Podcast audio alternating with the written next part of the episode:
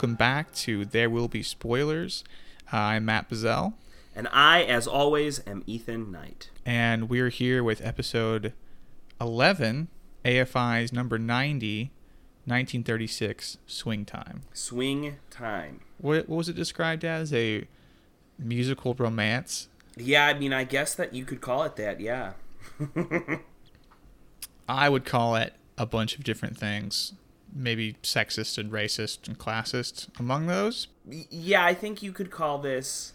Well, there were two other titles for this film that they ended up not going with because the studio didn't like it, and they were something like "Never Gonna Dance Again" and "No More Dancing" or something like that. And the studio was like, "No one is gonna see a movie where no one's dancing." It's called No One Dancing. Yeah, it's the uh, the blockbuster. No One Dances. No one dancing. Although, if that movie had been advertised as such to me, I would probably be more likely to see it. Well, you know, as a rule, I really don't like musicals. Right. Although, well, let's save it. We'll get to this. I would like to say a disclaimer. Uh, I'm ill, so that's why my beautiful, beautiful voice that I know all of our thousands and thousands of listeners All of our tens their, of tens of listeners. wait on the edge of their seat to hear it's marred by some sort of wonderful infection. I don't know what it is. Mm, it sounded just the same to me, so I Oh, guess it's not that marvelous. well, why don't you put that subpar voice to use with a synopsis of what happened in this film? I will do that for you, Matt. Swing Time is the story of performer and gambler Lucky Garnett, whose fiance's father tells him he can only marry his daughter if he pays him $25,000, or maybe if he earns $25,000. It really doesn't matter. Lucky and his magician friend Pop head to New York, where they meet dance instructor Penny and her friend Mabel. The two couples pair up as Lucky is an excellent dancer and Pop and Mabel are really good sidekicks and they dance and they gamble and they sing and do things you do in musicals. Lucky though, um, though he's interested in Penny, hides both his interest in her and his engagement uh, despite her strong affection, much to her frustration. Pop eventually spills the beans to her, um, and when Lucky's fiance shows up at a performance, Penny ends the relationship and agrees to marry Ricardo Romero, uh, a band leader who has been pursuing her fairly strongly. Margaret, uh, Lucky's fiance, eventually reveals to him that she doesn't want to marry him, which she's really happy about, and Lucky and Pop somehow confusingly foil the marriage, and then everybody lives happily ever after in the end. So I think you sort of glossed over the beginning instances where Lucky misses his own wedding because the other dancers in his troupe are basically being assholes and say he needs to have cuffs on his pants. And they basically just get him to gamble and stuff and miss his own wedding. So when he shows back up to his fiance's house, uh, her father's like, "You're no good." And he's like, "Well, I just made 200 bucks." Doesn't say it was gambling. He says, "Okay, well, you, you should go to New York, and then you make 25 grand. I'll let you marry my daughter. I'll give you my daughters, what he says. I think almost verbatim. Yeah, it's it's contrived. It's ridiculous. It's contrived. It's also incredibly, you know, paternalistic. Oh my god, Um, yeah.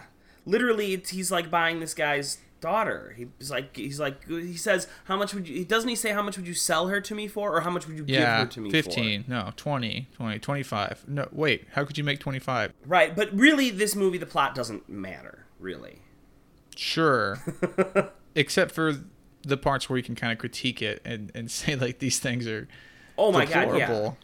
In fact, this movie would be I well, I'm just going to come out and say it. This movie would be probably 10 times better. Well, maybe not 10 times, I don't know. It would just be considerably better if it was just some nice dance numbers and a little singing. Yeah, I think you're right. I do want to sort of touch on some of the things that I mentioned earlier. So this is 1936 when this film is, yeah. is put out. So it's during the Depression. And all we see is moneyed individuals with no cares in the world. Oh my god, yeah, they they blow money left and right. They pull out fat stacks.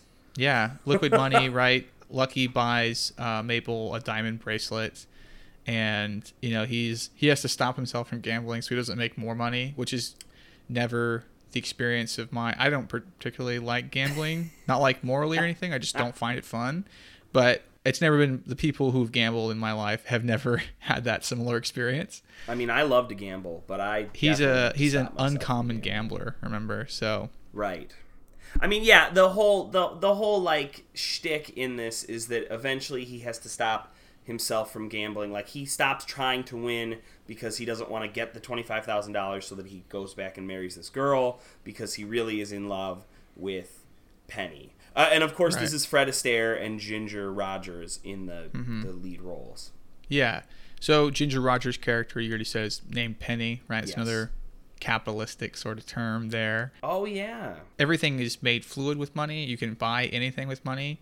He goes to New York, is pretty much a dancing bum at that point until he sort of just maneuvers his way into more money. Eh, He he and Pops doing magic tricks and gambling, right? So it's not even like the best uh, story in terms of like feel good about these characters. yeah the plot the plot really is there to move these characters into dance numbers and to little comedic bits which some of them were genuinely pretty funny and i laughed at So I think my favorite comedic bit was where he shows up at his fiance's house and everyone looks at him angrily and then the dog barks at him, the cat hisses Oh my God, him, and then the painting is the grumpy. painting frowns at him.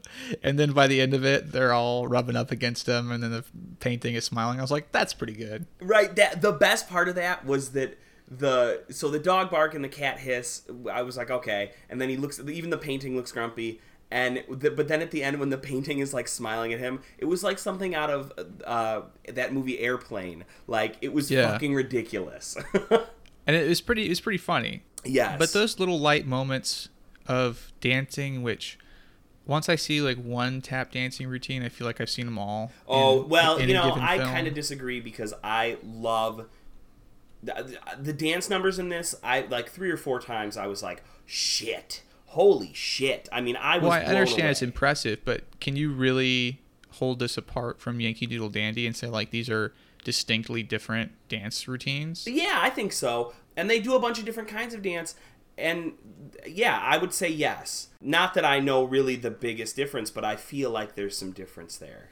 It was like, oh hey, it's dance number time. Time for me to like glaze over and oh, just. Oh no, I love I love else. that shit. I love to see, especially tap dancing in the in black and white. Man, just I, but if you remember back to Yankee Doodle Dandy, and maybe you can even play a clip of me saying something like, "I was like, oh shit," when he did that one little thing, and I like rewound it like three times to watch him do a little dance move. That I love that. I love that crap. I really enjoy it. So I'm biased, but and and, and to the point where I was like, can we stop singing? I want to see more of the dancing.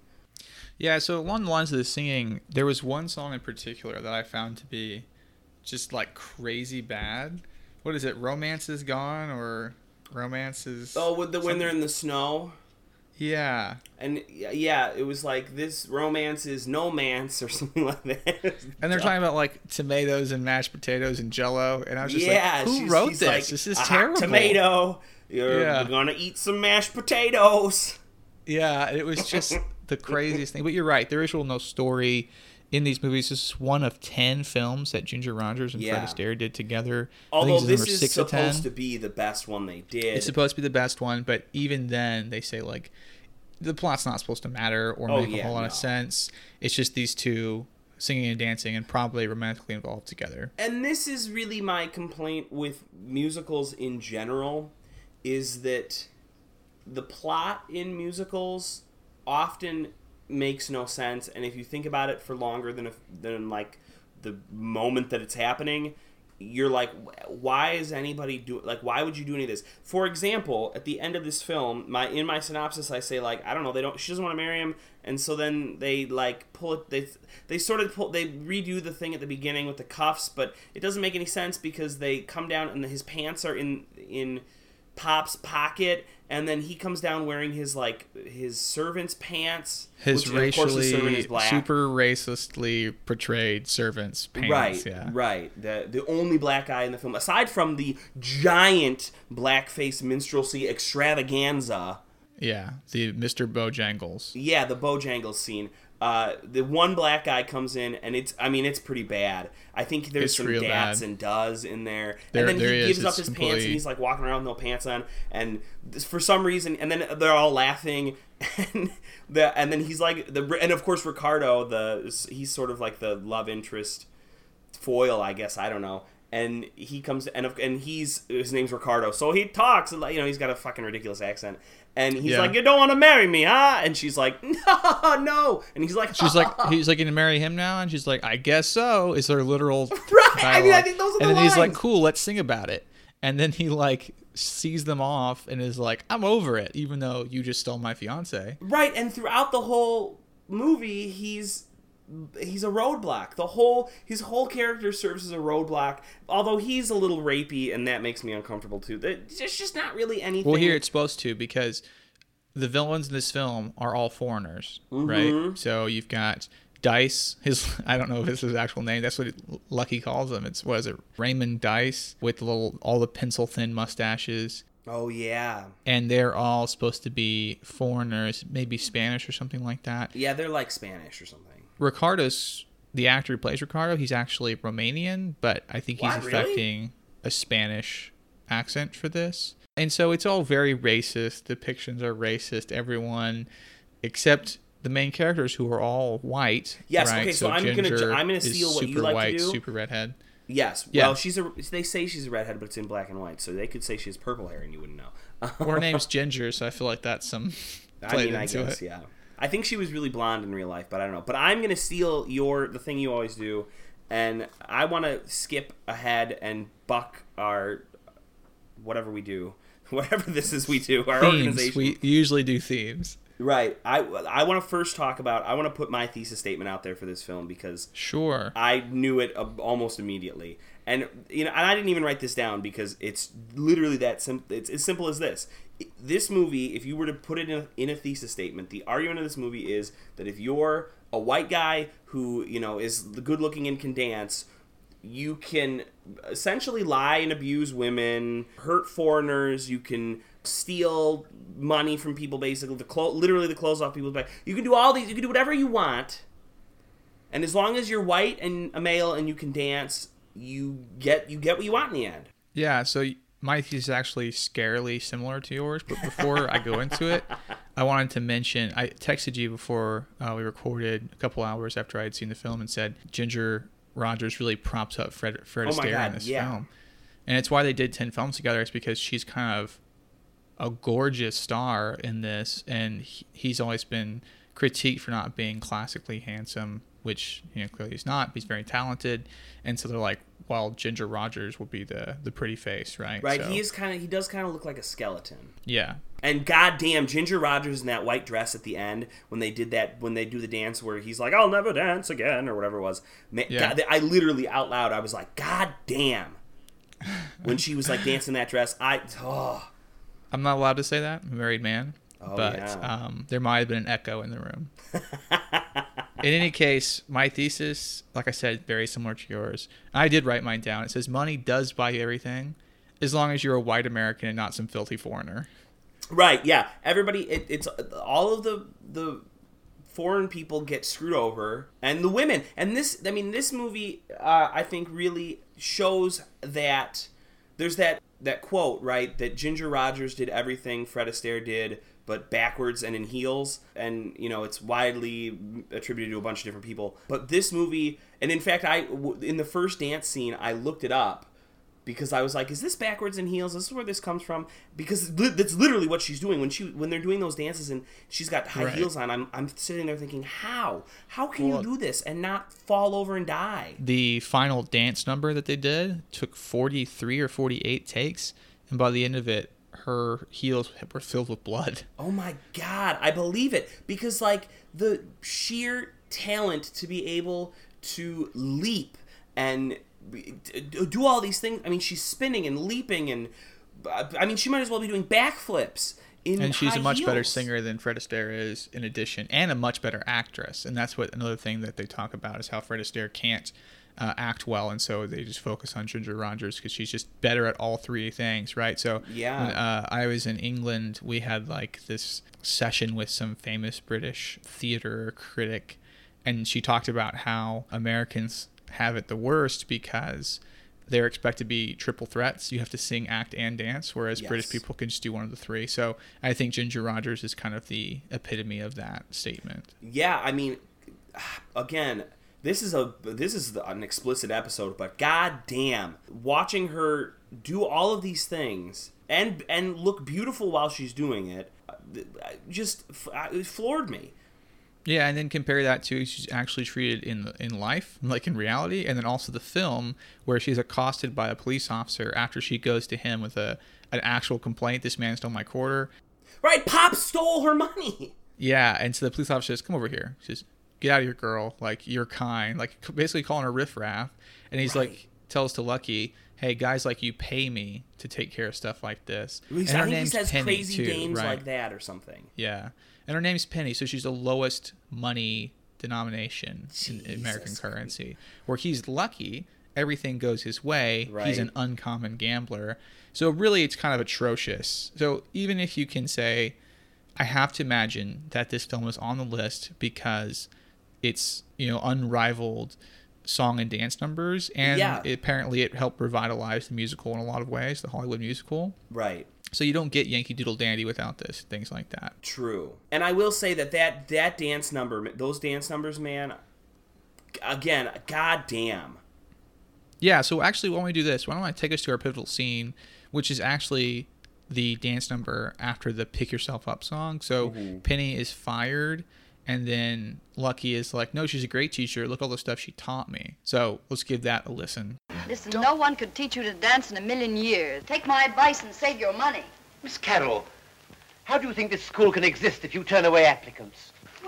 You're discharged. But, Mr. Get your things and go. But I... Get out. No, no, that's quite all right. Don't you worry. I'll find you another instructress right away. now, you stay right there. So this is the way you treat your customers. Well, I certainly don't treat them to sandwiches. Get out of here. Miss Anderson, what is the meaning of this? What's gotten into everybody this morning? My sandwich got into him. You're fired. Okay, Swivelpuss. And it might interest you to know that I've also discharged Miss Carroll. You've discharged Penny. Why? Oh, uh, why, for no reason at all. Uh, please see her. But she said she couldn't teach you anything. Oh, well, she was just trying to flatter me. yes, she's the most wonderful little teacher I've ever heard of. it's most... Ex- oh, uh, Miss Carroll, I want to show Mr. Gordon how much you've just taught me. No, never Oh, mind. Oh, thank you very much. That's very sweet of you. I'm, uh, Please. I'm very anxious for Mr. Gordon to see this because I think it's the most interesting experiment. Now, um, how did you say that last step went? Uh, uh, oh, yes.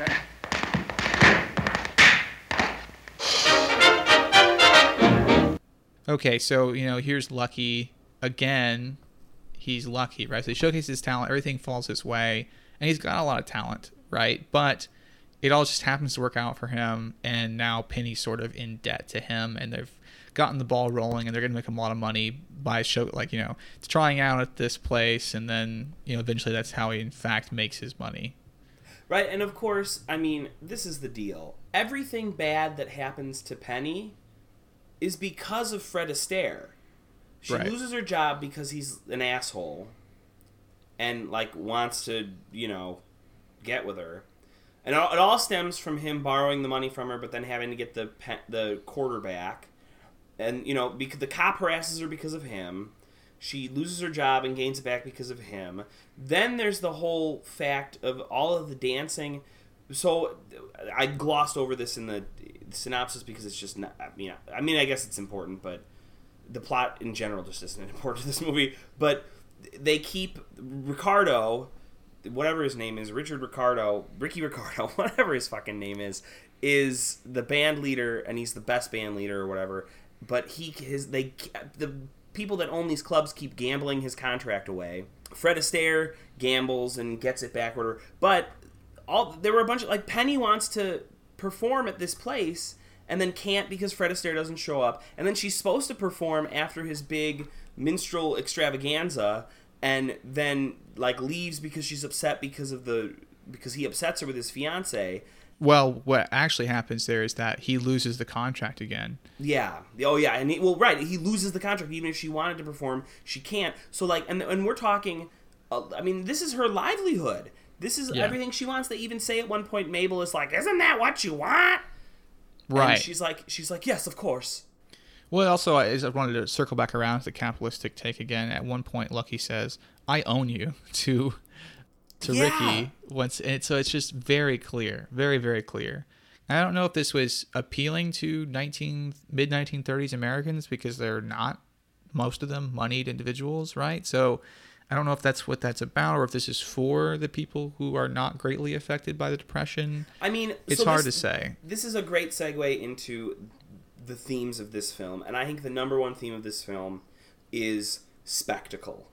This film is full of, you know, essentially good looking people, well dressed people, high society people doing things normal people can't do, both monetarily and physically, right? I mean, they're dancing these crazy dances. They're, you know, they're cavorting around in furs, and there's that ridiculous scene where they're in the winter and the, they have the t- convertible car and the top is down. Like Yeah. they're driving around in cars. They're in New York City. This movie is all about showing you all the things. You know, it's it's transporting you to a world where everything is coming up roses for for you. Yeah, I think you're right. And also, this is reflected in the actual production of this because that big minstrel extravaganza you talked about, none of that looked cheap. There's like 30 backup dancers, which oh my god. I was kind of surprised at how risque a lot of these women were dressed in this 1936 production. Oh my god, yes, and there's that scene with uh, Ginger Rogers and her nips are just out. like that and she's wearing I this didn't want to say it. Oh no, but the but I was like I was like is this for real in 1936? Like she's in essential I mean that dress looks thin as can be. Well, I had done some reading up on this um, about the film, and they said this is before the uh, what were those called? The basically codes that were put in that you know you oh, can't is you this can't is say before certain the things. Hollywood Code. Yeah, this is for the codes where it's like, okay, priests can't be bad guys, among other things, right? But Oh. yeah, so it was right before this, so that might be part of it. And so maybe what we kind of typically associate with the 30s and 40s, that sort of conservatism, is not actually there yet. But I was really surprised by a lot of this stuff. Yeah. But yeah, spectacle, absolutely, right? So this kind of brings us right around to 2016, now 2017, where we've got, it seems like, gratuitous nudity and violence in mm-hmm. everything, right? Spectacle is the name of the game in Hollywood these days. Right, that's well that's the idea of the summer blockbuster, right? Topping every like to the point where it's you're watching cartoons, right? Like Avengers. It's just it's essentially a computer cartoon or or Star Wars or what, whatever. It's you know, the, you need something bigger and better. Or while every HBO series has to have like gratuitous sex and violence in it, right? Like it's like a requisite. I think you've kind of nailed it with that theme. Like spectacle is the name of the game. It's spectacle, and money's a part of that. hmm And the extravagance, the display of it, right? Just the scale of stuff. Yeah, the well that's I think the Bojangles scene is a great example of that. The Yeah. scale of things that you're talking about. Which shows both money, scale, extravagance, and you know the risque outfits of these women, right? Right. So and racism. and racism. Yeah, so it kind of encapsulates that scene. I think maybe that should be the pivotal scene. Uh, sort of encapsulates everything about the film. Speaking of that as as a pivotal scene though, I will say I I took a graduate course this semester called Blackface Minstrelsy, uh, and we watched this.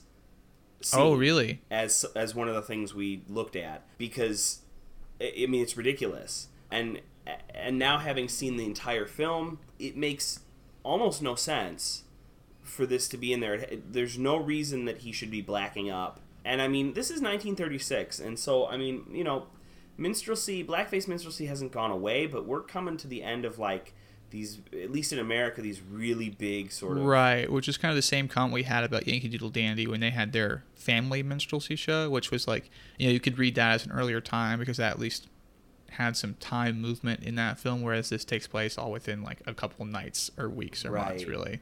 Well, who knows? What time doesn't matter in this story. Yeah, it doesn't. it's like they miss something. They still try. Like everything, like you said, everything goes up, comes up roses for them. But so I wanted to bring us back around to the very beginning. The conceit of the film is that if you get 25 large, you can marry my daughter. You can have my daughter. I'll give you my mm-hmm. daughter.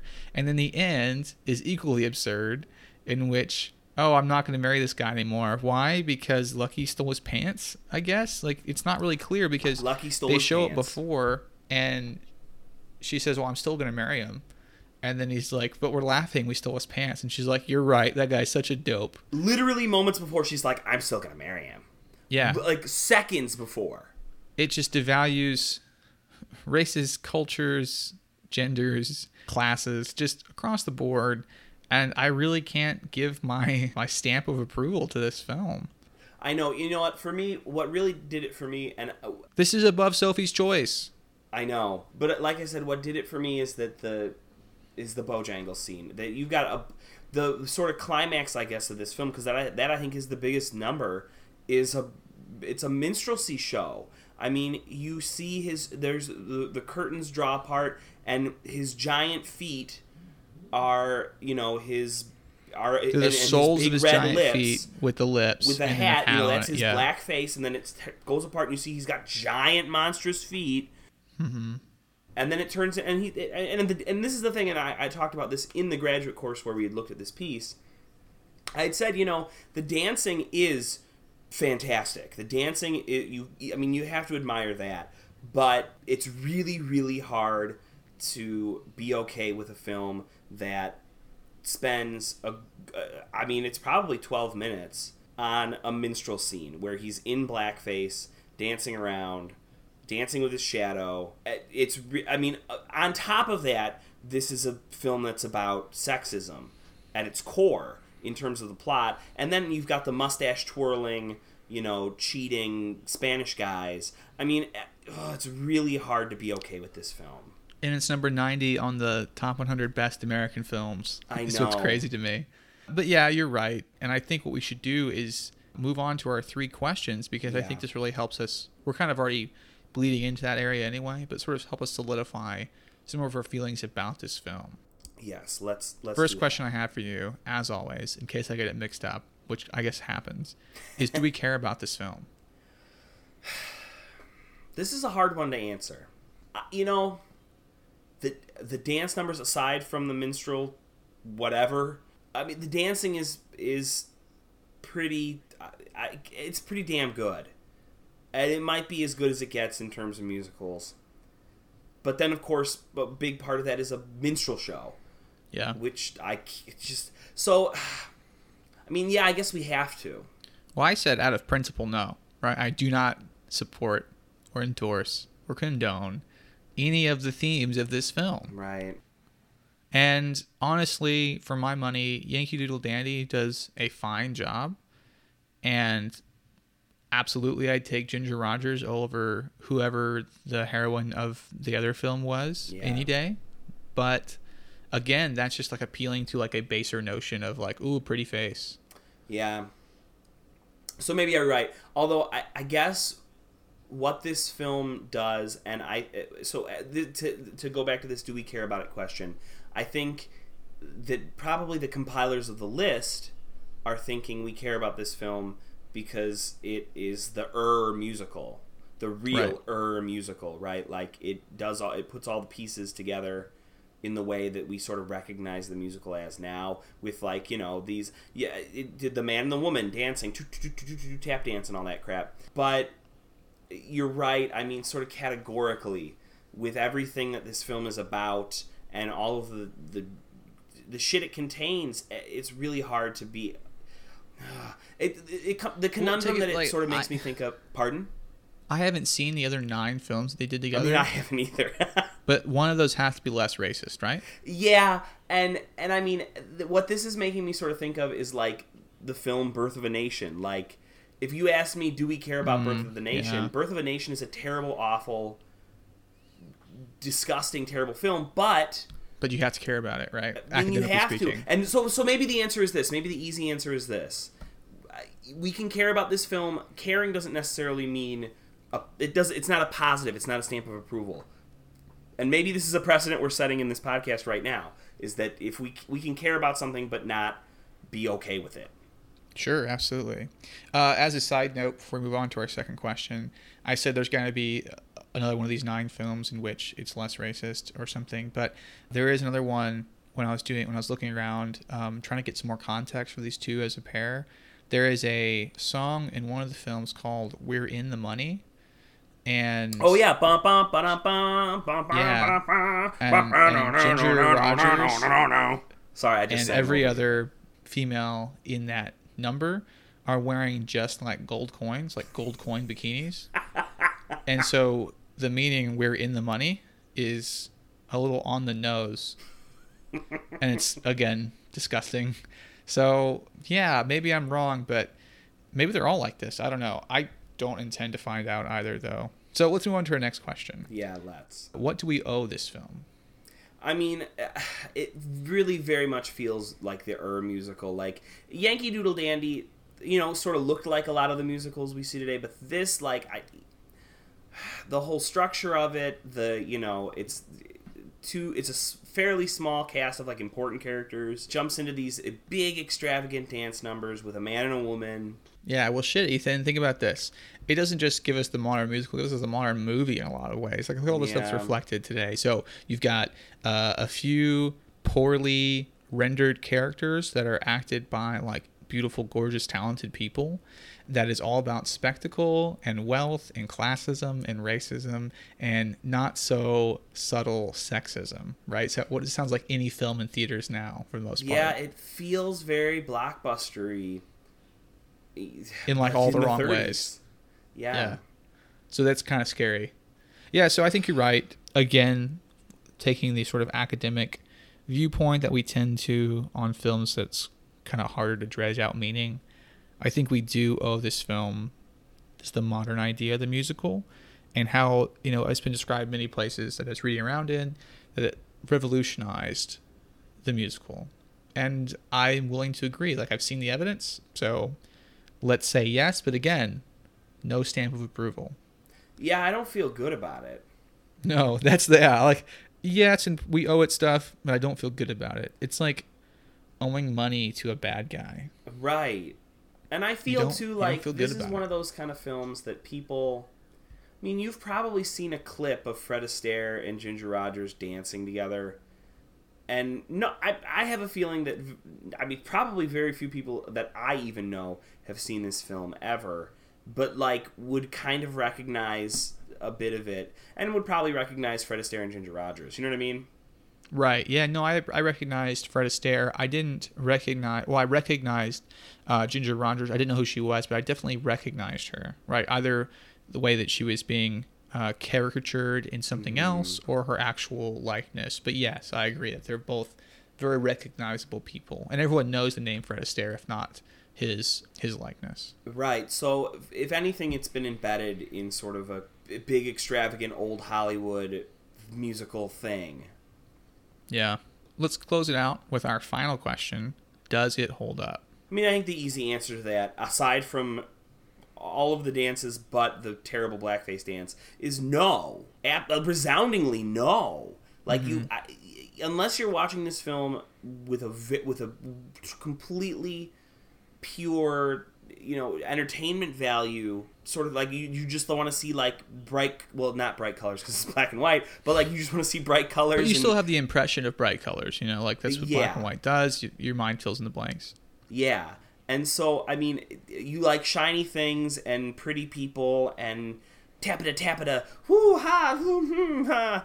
I don't know what these noises that are coming out of me. Overstimulation. Yeah, of your if you- yeah. Then, So, then, yeah. yeah. But if you have a brain cell and you think about it in any critical way at all, you there's no way you that this movie holds up. No Yeah. way. Critically, it doesn't hold up, and I think if you're not looking at it critically, you're probably not going to get around to watching this thing anyway. True. So it's kind of a no across the board. I will say, however, though, I mean your your comparison to today's blockbusters is pretty apt because if a lot of these films that you know these big summer films, if you think about them for longer than a minute, I mean, you see a lot of the same thing happening. So, so maybe it does hold well, up. well, here's one important difference. and I think this actually rescinds something I said earlier. You never see anyone kiss in the film. Oh, true. You you see like they close the door on when um, Lucky and Penny first kiss, and then when she kisses Ricky when they get engaged, he sees it in a mirror, and then he opens the door. We stop seeing it, and at the very mm-hmm. end, you see him stand in front of her, and then. So maybe I was wrong. Like it's incredibly risque in a lot of ways, but still they don't show kissing. Right? They don't show kissing, but the the scene where her nipples are, they, they might as well be out. They're okay with, but don't don't don't show anybody kissing. yeah, so vulgar. some weird inconsistencies, at least to our modern sensibilities. yeah, so I mean, it, I have to say I did. I'm keep going back to comparing this to Yankee Doodle Dandy, and I think that's a fair comparison. Yeah, I think so. There's no fast talking in this film, as where Yankee Doodle Dandy is definitely at the time, or is let's talk like this, eh? Here we go. Yeah. So I did appreciate that. I always have subtitles on in these old movies, but I didn't think they were super necessary in this case, as they were like crucial to Yankee Doodle Dandy. Well, and and you know, it's sort of like I said at the start. I mean, there is some good stuff in this. There were some genuinely. Fu- I mean, I laughed out loud several times. And in terms of the dancing, uh, again, I mean, I was like, oh, ah, oh, wow, you know, all these sort of things. So, sort of disembodied from the plot and uh, most of what actually happens in the movie. You know, if this were some sort of variety show, it would hold up well. But as a cohesive whole, it's it's hard to say that it holds up. So here's what I can kind of recommend to our listeners. Uh, this probably exists. I have not confirmed this, but I bet you can go on YouTube, find every Ginger Rogers and Fred Astaire song and dance number Oh, in those 10 can. films in some sort of super compilation. Watch that, feel good, have some halcyon ideas of how things went down, and ignore all the racism, sexism, classism, and capitalism that is ingrained and enmeshed in those things, and just have a good time. Yeah, I mean, if you want to see some like, if you want to see some stellar, stellar dancing, just Google the what's the the first song they sing where they dance in that dance studio. what's pick yourself up is the song before so i think that is also carried into the dance Yeah, that dance number, man. I was I was like watching this movie yeah that was impressive until about that point, especially the song for that one where they're singing. I was like, oh my god. i was like oh my gosh I was like, I need to start pouring a drink right now because I don't think I'm gonna make it through this. But when they started dancing, I was like, oh, wait a second, okay. And that Yeah. scene, and the dance scene where the "I'll never dance again," or you know that right that dance scene. Oh, that. Oh, but it's kind of sour when you think of ginger rogers shoes full of blood oh on the 48 God. Yeah, take kind of ruins it for until me. 4 a.m when they're doing that so yeah just put those terrible thoughts out of your mind or don't live a tortured existence like ethan and i do and we'll continue that tortured existence until ah. our next film number 89 on afi's top 100 the sixth sense Oh, I see dead people. I see dead people. Yeah, so uh, I've seen this one. I can say it's been a decade, but I have seen it. I look forward to seeing it again because it's it's in the 80s. You know, it's kind of up there in terms of of, of the list, and I want to know why. So my you know 14 year old or 13 or somewhere in there uh, mind probably didn't get some of the nuance if there was any. So Yeah. I'm I'm interested to see what we find. This one is firmly ingrained in uh, sort of our moment. Yes, absolutely. And what a curveball coming out of swing time. Yeah. So uh, until then, I'm Matt Bazell, And I am Ethan Knight. and there will be spoilers. There will be spoilers. I can't do a happy one at this one.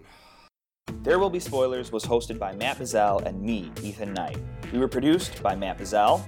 Our music is by the enigmatic Breakmaster Cylinder. You can find his music all over the internet. Google him. Our artwork was by Becca Knight. You can follow her on Twitter at Becca the Knight with a K, or you can find her website at nightdraws.com. You can follow us on Twitter at SpoilersCast. Follow us on Facebook at There Will Be Spoilers, and you can shoot us an email if you want at spoilerscast at gmail.com.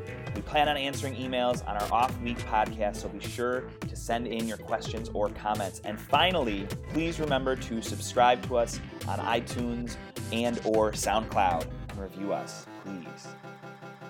Thanks for listening. Swing Time is the story of performer and gambler Lucky Garrett. Garnet. I can't read my own goddamn handwriting. Lucky, Gar- and plus I screwed names up every single time.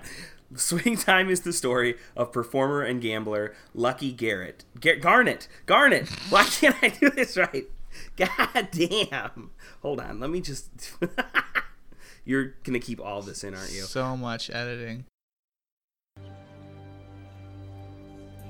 Don't go home, okay? I definitely won't.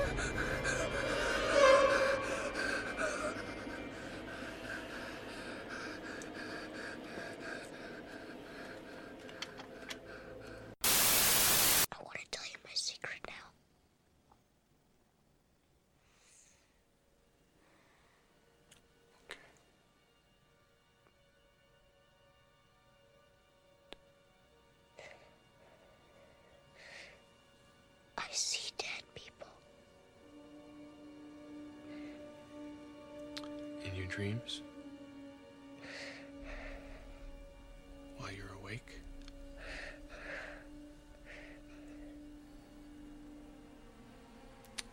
Dead people like in graves and coffins?